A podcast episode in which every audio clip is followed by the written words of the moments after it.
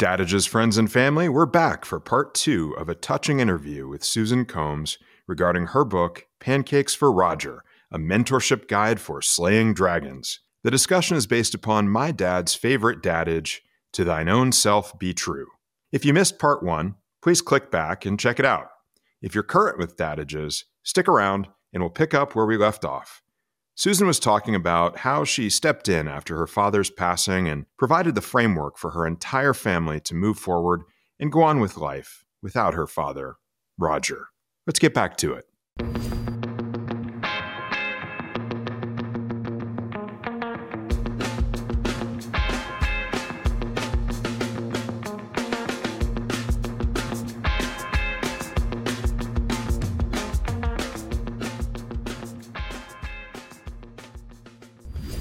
Also want to go back and talk a little bit, and I really want to get some more perspective and maybe some direct advice from you on an area that I can relate to uh, very closely, which is the idea of being a caregiver and working with your parents through these these late stages in life. I'm dealing with that personally right now, but I think my process may be a lot more protracted because I'm dealing with a mother who's not suffering from physical ailments, but is moving from the early to middle stages of dementia brought on by mm-hmm. Alzheimer's. And so she's these moments of confusion that you talk about when your father was dealing with oxygen depletion, that's her all day, every day.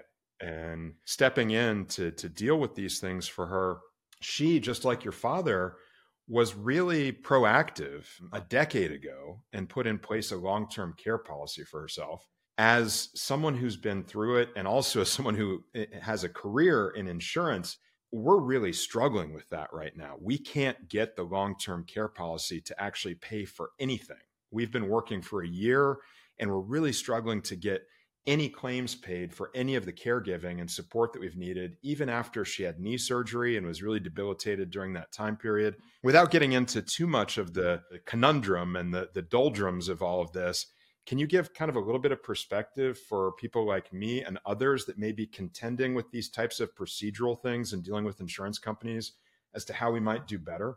Yeah, you got to read the policy. I mean, policies have changed a lot. So usually like to trigger a long-term care, somebody has to be at minimum. If they're on hospice, that's an automatic like, they'll qualify you immediately and there's no waiting period on hospice typically on most policies. But when it's something like this, usually it has to be somebody needs help with at least two of the activities of daily living. So continence, dressing, feeding, driving, you know, all those things where and so and a lot of times there might be some policies that say that the person has to be homebound. And so it's just like you really have to understand the policies because that's the thing. I mean, it's just like if somebody's buying a policy online, you could get a lemon and not even know you got a lemon um, until it's too late. And that's really unfortunate. So I always tell people to find a broker, not an agent. Um, and the reason for that is an agent represents the carrier. The agent is always going to sell like their own stuff and that's it. But a broker, at the end of the day, they don't care yeah, yeah. what policy you go They're with. They want to be the, the carrier. Yeah. Yeah. They, they want to do the best thing for you. And, you know, in my experience, it's just like,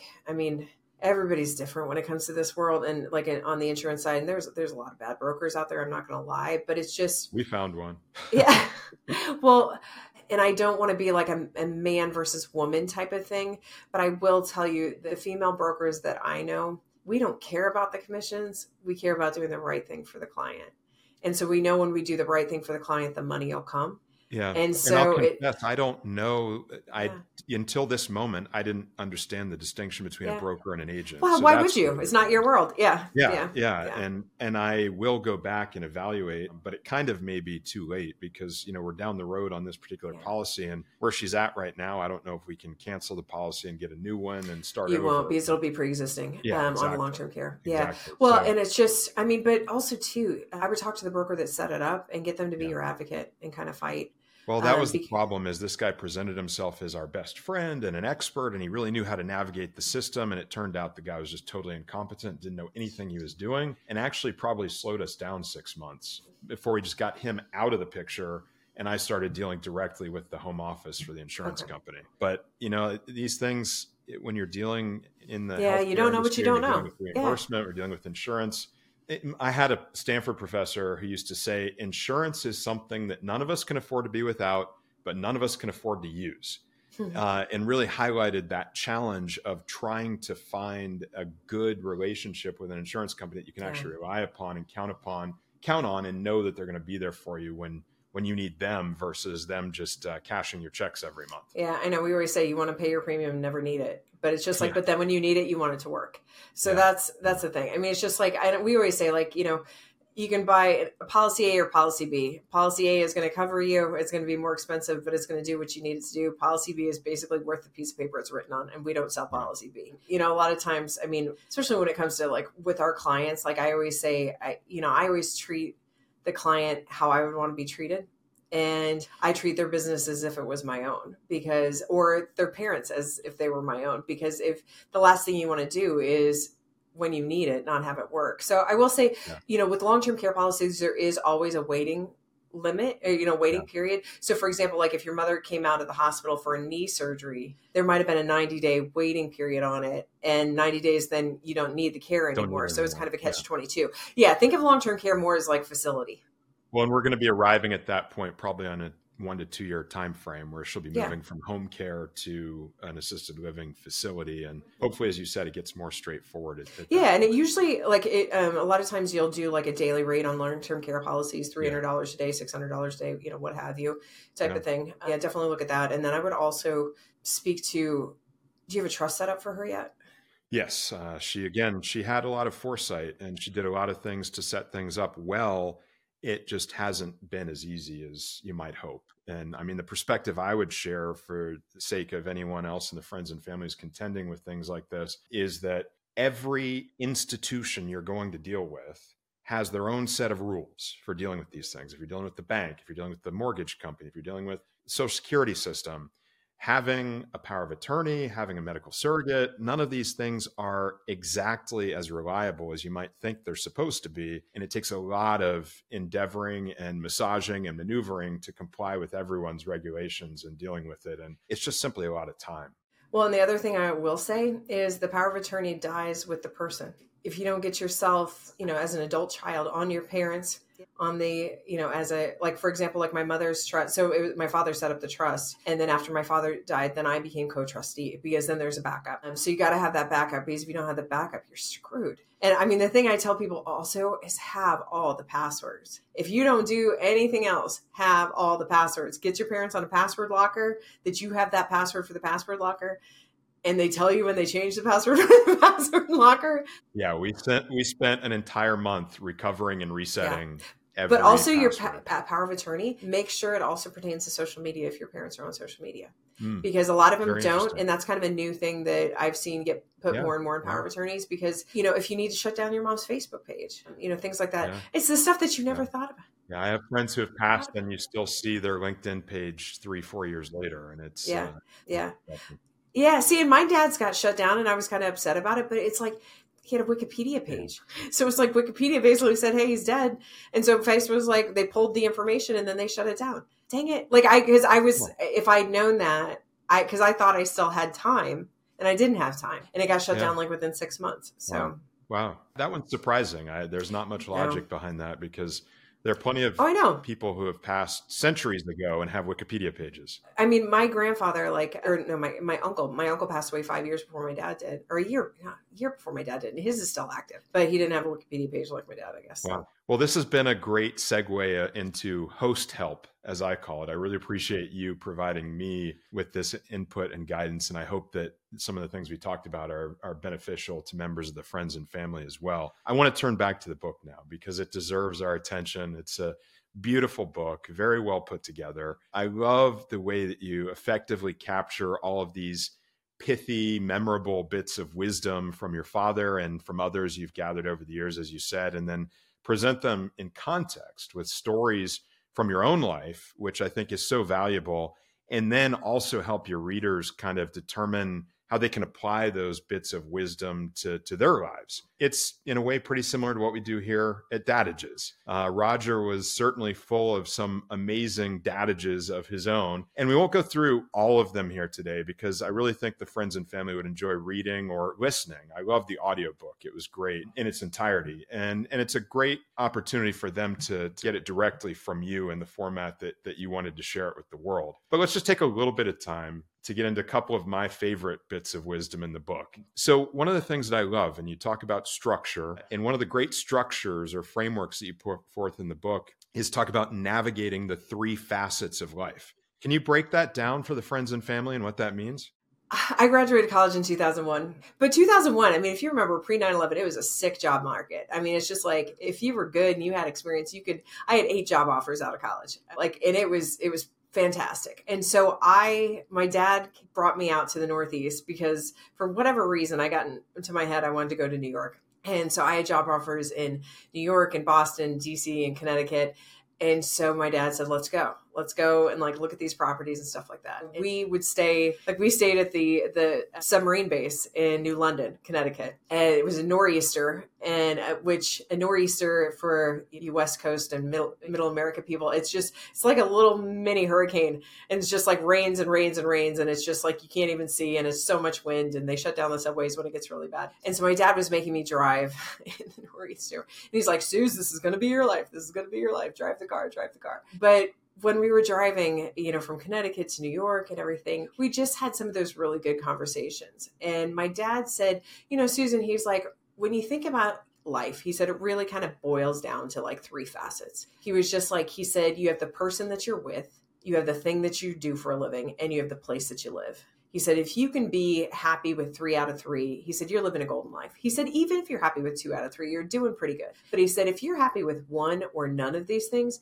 he said, only you are the one that can get off your ass and do something about it. So it's been something that's always resonated with me, always stuck with me. When I mentor people and people are bitching and moaning about their job and their husband and their house, I'm like, okay that's negative three let's let's figure out something else so it's one of those things that it really is that simple I mean, doesn't mean that there's not whatever personal growth and all this lovey-dovey shit too. But it's just like, but at the end of the day, when you think about like those three-legged stools, that really is your foundation, right? Because like I said before, I mean, the person you pick to spend your life with makes you better or worse every single day. I cast a big shadow. I mean, I just do. I mean, I'm I know I'm accomplished. I know I've done well in my life. I know that people gravitate to me, and not every guy could handle me. You're my first husband, yeah. yeah. my first husband could not handle me, so we had to go to number two.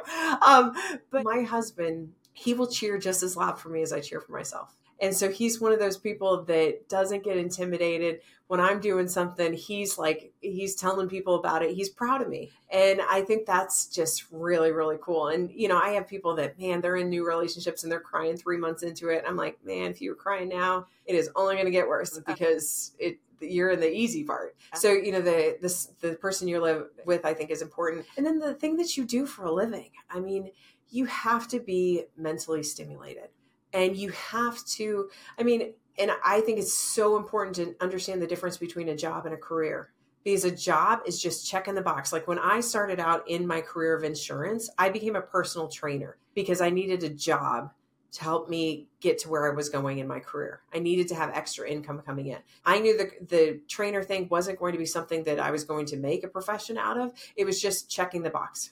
And there's nothing wrong with that. There's nothing wrong with that. But you just need to understand the difference because I think when you look at a career versus a job, a career you're willing to make sacrifices for, a career you're willing to work the 80 hour weeks that I did during open enrollment, you're willing to not go on vacation, you're willing to do without because you see where you want to be headed. Um, and then as far as the place that you live, you know, and I'm not just talking about a physical structure, I'm also talking geographically where you live. Like New York City works for me. I mean, I'm from a, you know, I mean, my dad, yes, he was a general in the Air Force. We traveled around a lot, but we always had that house in King City, Missouri. And my parents let us know that the world is bigger than our backyard. Go out and explore it. But if you want to come back to the backyard, there's no shame in that. So you have to figure out what works for you. I mean, I have so many people. I mean, I was just back in Missouri for Christmas and I had all these friends that were like, oh, I could never do New York. I could never, but they've never been to New York. And, but you know, at the end of the day, it's not for everybody. You really they have probably to couldn't do it. Yeah. yeah, and that's fine. There's nothing mm. wrong with that. But just understanding, you know, they're very happy in Missouri. Missouri, I love Missouri, and I will always have a big love for Missouri. But it doesn't work for me, you know. And I learned that. I went back for six months for a job in 2003, and that's when I learned it wasn't going to work for me professionally. Yeah. I feel the same way about my hometown. I grew up in Orlando, Florida, and I always say yeah. it's a great place to be from. So, but yeah, so that's that's the three facets. I like the three facets one too. It's a good one. Yeah, I love it. I love it. It's a great framework. Uh, let's move on to another one that I really liked, and it's totally in line with uh, today's dadage. Uh, to thine own self be true.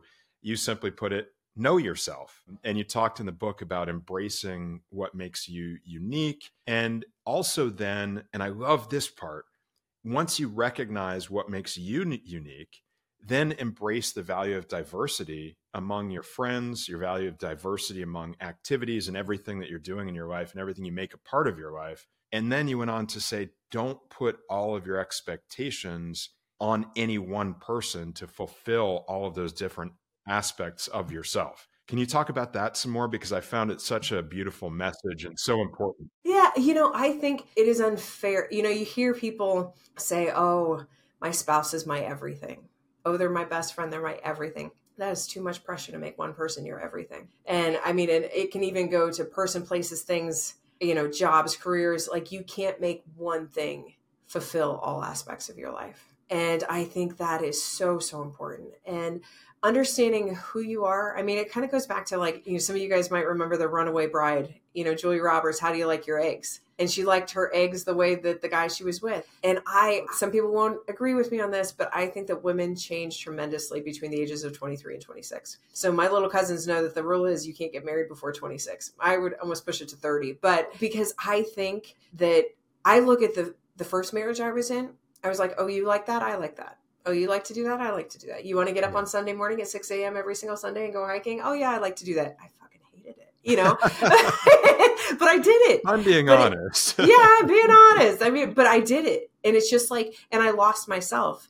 And yeah. because I don't think I really knew who I was. And then after, you know, after that marriage ended and my, my husband, Sean and I, we've been together, um, gosh, uh, in 2024, it'll be 20 years. I remember my mother saying to me, she said, you know, you're kind of out there with him and you kind of, kind of lay it all on the light. I said, you know what? He's never going to come back to me and say, I didn't know you felt this way. I didn't know you didn't believe this. I didn't know you didn't want that. And I think sometimes people are so afraid, especially in early relationships, they're so afraid of really being themselves because they don't want to scare off the the prospect, so to speak. But man, you can weed it out a lot quicker if you're just like, hey, if you're a person that doesn't want to have children, freaking put that out there pretty quick. Don't waste their time. Don't waste your time. I mean, it's just like because you're not going to change your mind on that probably. So unless it's something that you're on the fence about, then that's one thing to discuss. But I think that really understanding who you are and like with business, understanding what you like to do, what you don't like to do, um, and then like we talked before, bringing in the people that are good at doing the stuff you don't like to do. I mean, doesn't mean that you you know you have to be a grown up sometimes and do the shit you don't want to do but if it's like a consistent thing you'll you'll be a lot happier if you're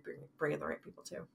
For sure. It's it's fundamental to finding happiness and i enjoyed what you said about you know the growth in yourself as an individual and how it impacted your romantic relationships in your life. I can very much relate to that. I went through a lot of evolution uh, during my 20s and I was married very young. I got married at 24 years old. Uh, my first wife and I, my roommate in college, moved out on graduation weekend, and she moved in the same day. You know, I went through a lot of evolution during that yeah. time period, and she didn't. And yeah. that's okay. I mean, we went to couples therapy. What she said to me was, Well, I haven't changed since the day you met me. You've changed. And I said, You're right.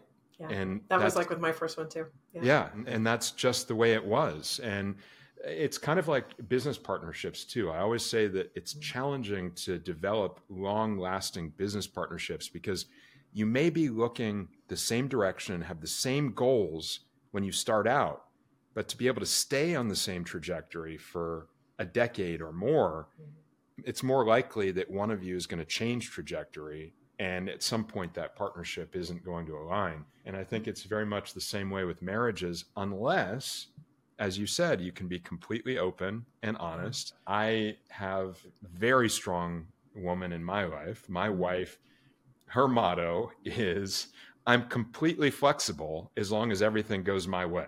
So there's never a risk that i don't know what she wants to do at any given moment and what her opinion is about anything. And I value that so much. Some yeah. people might consider it difficult. I consider it the easiest thing in the world because I always know. Yeah, I know. I had a girlfriend that actually told me a couple of days ago. Um, she said, "Oh, I love that I always know where I stand with Susan Combs. Like she said, she said everybody knows. Like, and and that's the thing. I feel like I don't know. I mean, and I know I'm a strong personality. I know I can be a bitch, but it's just like, but I don't say something behind somebody's back that I don't say to their face, you know, type of thing. So it's just like I'm always very honest. So it's like I'm not going to be somebody. If you ask me my opinion on something, I'm going to tell you my opinion on something. Uh-huh. If you and but I will say that I try to be good about because I can be more like a guy. Like I'm a fixer. I will fix your problem and I will tell you how to do it and everything like that. But what I try to do is when somebody comes to me with a problem, because I get that a lot, I always say, What are you wanting me to do here? Are you wanting me to just listen to you vent? Or are you wanting some suggestions? Or are you wanting some advice? So I try to, doesn't mean I'm I always do that. Um, but I, I try to do that. And then if I catch myself not doing that, then I back up and say, hey, I'm sorry, I just started fixing your problem and I don't even know if that's what you wanted. So I do try to be cautious with that. No, I, I do the same thing. When somebody comes to me to talk about problems, I'm very clear up front. Do you want the answer or do you want me to listen? That's a really good policy. And you had a lot of really, really good wisdom in your book about these interpersonal relationships and, and things like that. And along this same topic, one of the other sayings you had that I really liked is believe in love, even if it's at third sight. What is love at third sight? Oh. Well, I was married when I met my second husband. I will say that my first husband wasn't a bad guy. He wasn't. He served his purpose. He gave me some structure when I needed some structure. And like to your point with your first wife, I was the one that changed. He didn't. He was exactly the same person when I met him. And I met my my husband Sean. I met him at a Manhattan Chamber of Commerce networking event. You know, I wasn't looking for anything. I was married, right? So it's just like so we were just talking networking talking about each other's businesses. Then like a month later we ran into each other again. And you know we we talked some more. And then we got together for a networking one-on-one coffee that lasted like two hours. And then i was like oh what, what's going on? Like what, what is this? And then i started thinking about myself and i started i think valuing myself more and started thinking about like hey i could get a guy like this if i wanted to get a guy like this and i have a husband that's unemployed and living off me at home. so I was like, what are, what are we got easy here? math, I guess. Yeah, I know. And I literally I put together. This is more information than I usually give people. Yeah. I put together a happy hour and um, with some of my my guy friends and girlfriends, and I said, "Hey, I want you to talk to this guy, but but don't talk to this guy. Like he's the licked cookie. I just want your opinion. I don't know what I'm going to do here." Ears And- open, hands off. yes, exactly. Oh, I like that. Ears. And all my friends loved him, and I went to a rooftop in New York City, and I was with a couple of girlfriends, and one girlfriend was British, and her her boyfriend called, and she's like, "Oh, Luke, I can't talk right now, honey. Susan's either going to have an affair or leave her husband," and and then I heard, I heard it, I heard it, Yeah. and literally I left that happen. Like I left the rooftop. I took a train home to White Plains, New York. My husband picked me up, and in the drive there, I said, "I'm done. This is it. Yeah. I'm I'm done." Yeah. And he was just like, "What?" And I said, "I just I said I'm not happy. I want out." Yeah. And it's amazing when you look back on those end of ah, relationships. thank God, moments. right? Yeah. Yeah. Thank yeah. And God. when you look at it in hindsight, you can see the whole chain of events that led up to that drive home. Yeah. But at the same time, there's always that one moment. You know, you Yeah. something causes you to arrive at that one moment when Yeah. it's just the right thing to do.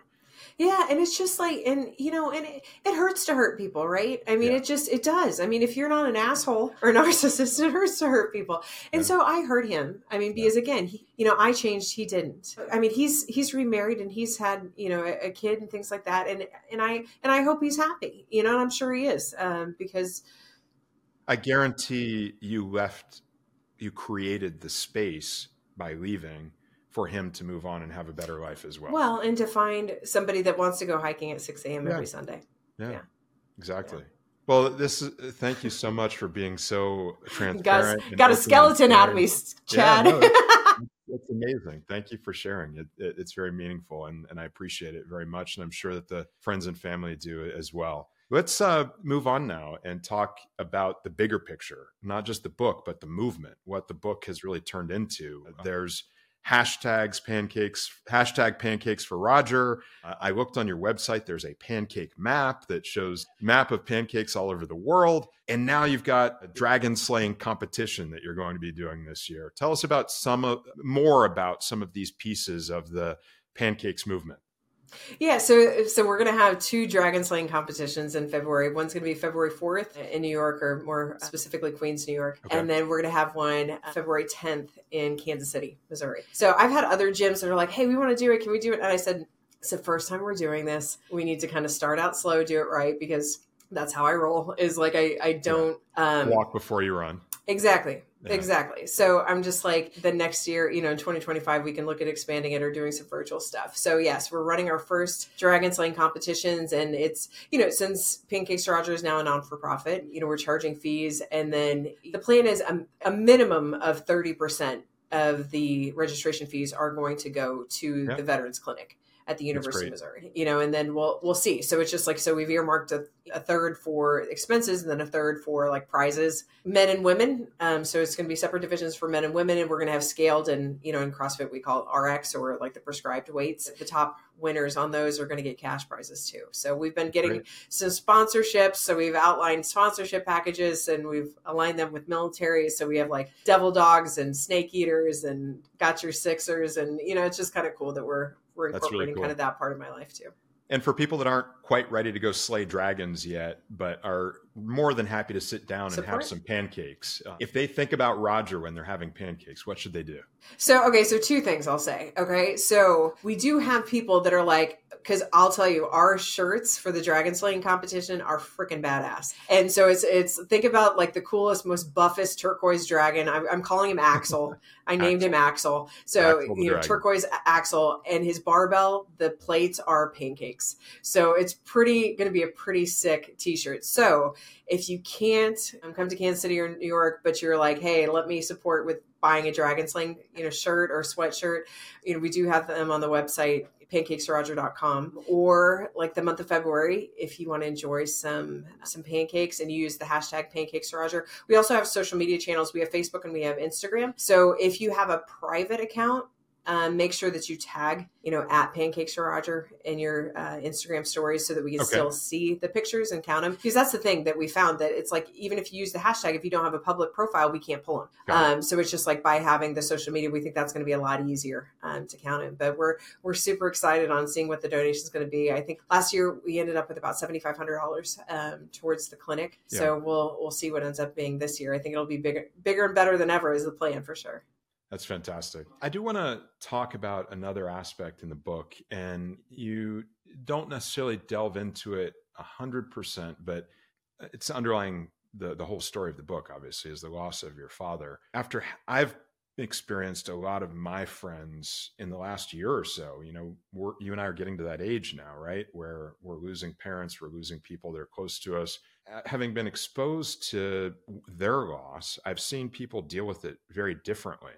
And it sounded like for you, you were super close with your father. The loss of your father really had a major impact on your life. I have a friend, as an example of the same thing. One of his friends said, You were so close to your mother. And the grieving process you went through as she died of cancer during the couple of months leading up to her death. And then he's been going through a grieving process after her death. It'll probably take him a year or more. He said, I envy the pain that you have because it shows that that person meant that much to you in your life. My relationship with my own parents is not close enough for me to ever experience that same pain and that same loss. What do you think it is that determines how somebody deals with a loss like this in their lives and whether it does impact them that much? And what would you say to those who feel the most impacted by the loss of a parent? I guess one of my dad's dad dadages um, would be that kind of resonated when you were talking there is before my dad went on hospice and we were having that discussion as a family. Oh, it was, it was freaking gut wrenching. It was so hard. And my dad said, It hurts so much because we've loved so much. I don't know any other way. I think, and again, everybody's different. Everybody deals with grief differently. There's no timeline for grief, there's no wrong way to grieve. It just, you got to do what, what works for you. But I think that some people with their grief I think they grieve on what could have been. my oldest brother was from my dad's first marriage, and my dad and him weren't close. And when I see him grieving, I think he's grieving the thought of how he wished he could have showed up more and maybe had a stronger relationship. I mean, my oldest brother is severe manic depressive, so he's kind of limited that way. But you know, and my brother Matt is, is prone more to kind of feeling deeper in, de- in depression. We all handle things differently. My whole thing is like move a muscle, change a thought you know? And my dad was like that too. My dad would go out on the farm he would do work you know? It's just like i'm a big believer if you know it's like the definition of insanity from einstein right? You know it's repeating the same thing over and over expecting something different to happen. It's not going to happen. I mean and when you lose your dad or you lose your mom or you lose somebody close nobody gives you a freaking sign that says hey be nice to me i lost my dad. But you know what? I talked about it a lot and i would tell people you know and i was just honest. I mean i wrote a lot. I wrote a lot. And i was very fortunate. I write for a magazine called benefits pro and they gave me some really good space to write some pretty beautiful articles that i'm proud of that basically i said hey if you're going to be in my shoes at some point here are the things i wish i had known. The writing was very cathartic for me. So i think for a lot of people you have to find what's healing. And i will tell you like the I feel like there's this whole underground club when you lose somebody close that you don't even know exists until you're there. I have one girlfriend that lost her dad when we were in high school. But other than that, I'm the only one. And so it's just like so the people that I would have normally gone to for help and support, I don't want to say they were they were worthless, but they weren't worthless. I mean, they they helped me the best way they could, but they just couldn't identify. Yeah, one of the things I try to teach my boys is that friends are not black and white. They're not a good friend or a bad friend. You have to understand your friends well enough to understand where they can be a good friend to you, at what moment, in what circumstance, what type of advice, what type of support can this person be depended upon for? And not every friend is the same. You yeah, understanding and that's okay. your friend is so key. Yeah. Yeah. Well, and also too, like I can't go to my mom. And, you know, where a lot of times you just think like, oh, I just wish I could go to my mom and be the kid again. Her but bucket's it, already empty in that yeah. moment. Yeah. And so it's just like so my my brother Matt and I have actually gotten closer, I would say, because because we understand, but also we process things in a different way. I mean, just I mean a prime example of this is we found out that my dad relapsed for the second time and it, it was like in in a January of yeah. um, I guess it was January 2018 like I said, I'm not a depressed person, but that morning when the alarm went off, I did not want to get out of bed. I did not want to get out of bed, but I had to go deliver a keynote speech. And so I got out of bed because that's what my dad would have done. And we knew with that last relapse, that was the end. And so I went and gave a fucking keynote speech in New Jersey, and my brother called in sick to work. And so it's just like, and he just, just kind of cocooned inside. And so everybody's different. And so I think that that's one of the things that, and I'll be honest, I can get frustrated with my mom because you know she doesn't do a lot to change her situation or help her situation. And we are very very different people. And so i've started saying to her mom i'm kind of all out of ideas here because what works for me won't work for you. So i think it's better for you to talk to somebody that's maybe also a widow that can connect with you on that level because i just can't I don't know what it's like to be in your shoes. And so I think be, basically being able to say that to somebody kind of gives them a freedom to go talk to somebody else and knowing, you know, like you said, you know, you said to your boys, like not every friend can help you in every situation, but knowing who to go to, um, I think is, is always very important. But again, everybody's different. I, I'm glad to be able to say that I have no regrets when it comes to the relationship with my father. I know I was a good daughter. I know I showed up when I needed to show up. I know we had a good relationship. I know, I mean, have I done some stupid bonehead shit in my life? Absolutely. Absolutely. But I know he was proud of me. And I'll tell you, when I was at church Christmas Eve, there was a guy that was a friend of my dad's. He hugged me and he said, Your dad would be so proud. And so to have those people still in your life that you can go to for that dad advice when you need it. Those have been the people that have really kind of mentored me that they have no idea how much they've helped me. And I think that's pretty cool too. Clearly, you know, I'm very, very happy, moved that you knowing yourself applied yourself to be the superhero that I described you as not only there for your family, but actually taking your grief, repackaging it, and turning it into this book, turning it into the movement that you've created, and continuing to move that forward and grow it and grow it and grow it to have an impact for all of us in this way. and now being here today sharing it with the dadages friends and family you just keep paying it forward and that's why i think you're such a superhero and i, I respect you in that regard susan and you have paid everything forward so much you know we talk here at dadages a lot about generational transference uh, transference of knowledge transference of wisdom transference of strength all of these things and when we were preparing for the interview, you know, I loved what you said. And I think a lot of people can relate to this that you have your family of origin and then you have your chosen family.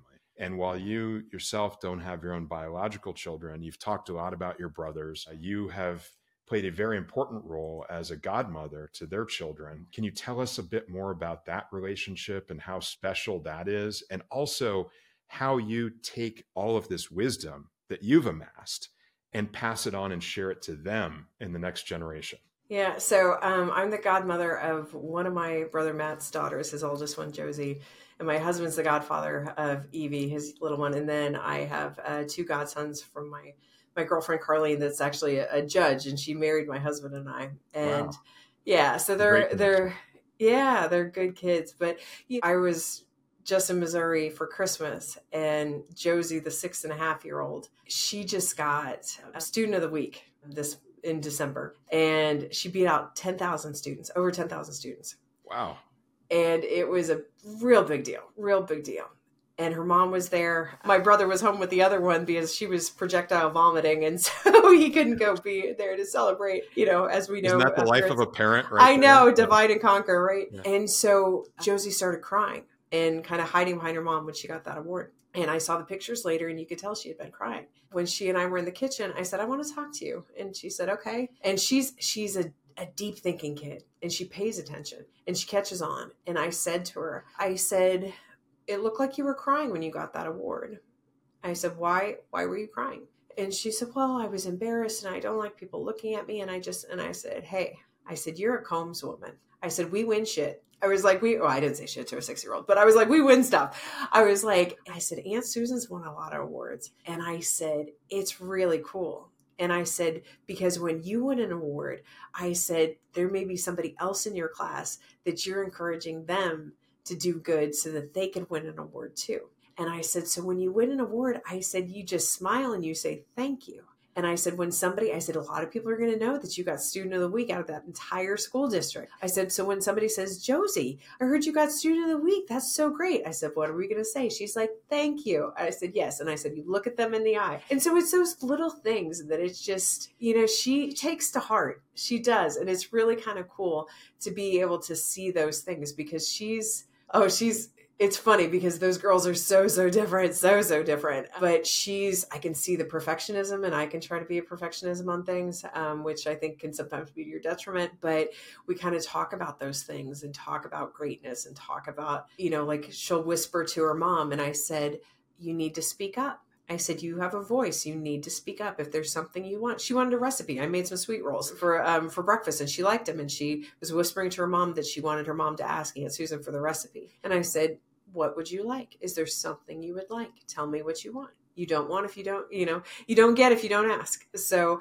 just kind of trying to give little lessons to the little people too in ways that they can kind of understand them to encourage them to kind of take you know slay their own little dragons maybe they're slaying lizards right now um, absolutely um, slay those baby dragons yeah exactly and that's such a beautiful illustration of being a godmother the role yeah. of the bonus parent. Yeah. In my family, my wife is a stepmother to my boys, and she's able to have conversations, to say things to them, to break things down with them that you can't as the biological parent. And you could get frustrated about it as a biological parent. Well, why won't my kids listen to me the way they'll listen to somebody else? But there's so much wrapped up in that family dynamic of the biological family that there's so many pieces of emotion you can never break free from that can actually constrain your ability to have certain kinds of conversations in certain important moments with your children. And so I really love that those stories and I hope that anyone in the friends and family that is a bonus parent and finds themselves, whether they're a godparent or a step parent or just a mentor and a role model mm-hmm. to, to children that are not theirs biologically, I hope they can understand and value the position that they have and the impact that they could have by following your example and, and having those kinds of discussions with children. It's it's beautiful. Well, this has been a wonderful discussion. I've really enjoyed it. Like I said, I think you truly are a superhero and you have a super fan in me. We at Dadages would love to keep tabs on everything that you're doing with Pancakes for Roger, with your dragon slaying competitions, mm-hmm. with everything you have going on because it's exciting and, and we want to be a part of it. We want to follow it and continue to bring your story to our friends and family so that they can be a part of it. So please do keep us posted as, as you as you go forward. You know, one of the other things that we love to do here at Dadages is um, we honor the legacy of the bad dad joke or the bad mom joke or the bad godmother joke, mm-hmm. as the case may be. And you have shared with me offline a very funny joke that is related to some of the things we've talked about. It's a little risque for some of our audience's ears. What I'm going to do to give them the opportunity, if they opt in, to hearing that joke is we're going to record it right after this episode. We'll make it available through our social media with the appropriate parental advisory on it and make that available to them. And uh, I, I will say that your joke was about HR related topics. And I have a dad joke as well that I brought today that I can share with uh, the friends and family. A little on the uh, cleaner side, but it is still about HR and it's also about pancakes, believe it or not. So, uh, Susan, have you heard that since COVID, restaurants are having a really, really hard time keeping breakfast cooks on staff to flip pancakes? No, I haven't. Yeah, they have a really high turnover rate. Oh God, that was bad. Mine's better. I know, I know. Yours is much better, but like I said, the friends and family are going to have to go to our social media to check out uh-huh. your joke. Well, Susan, this has been a delight. It's been a lot of fun. Uh, like I said, please uh, keep us posted about everything related to pancakes in the future. We've really enjoyed having you. Thank you for being Thanks here. so much. It's been a lot of fun. And until next time, I'll remind the Dadages friends and family Dad may not always know what he's talking about, but he sure can sound like.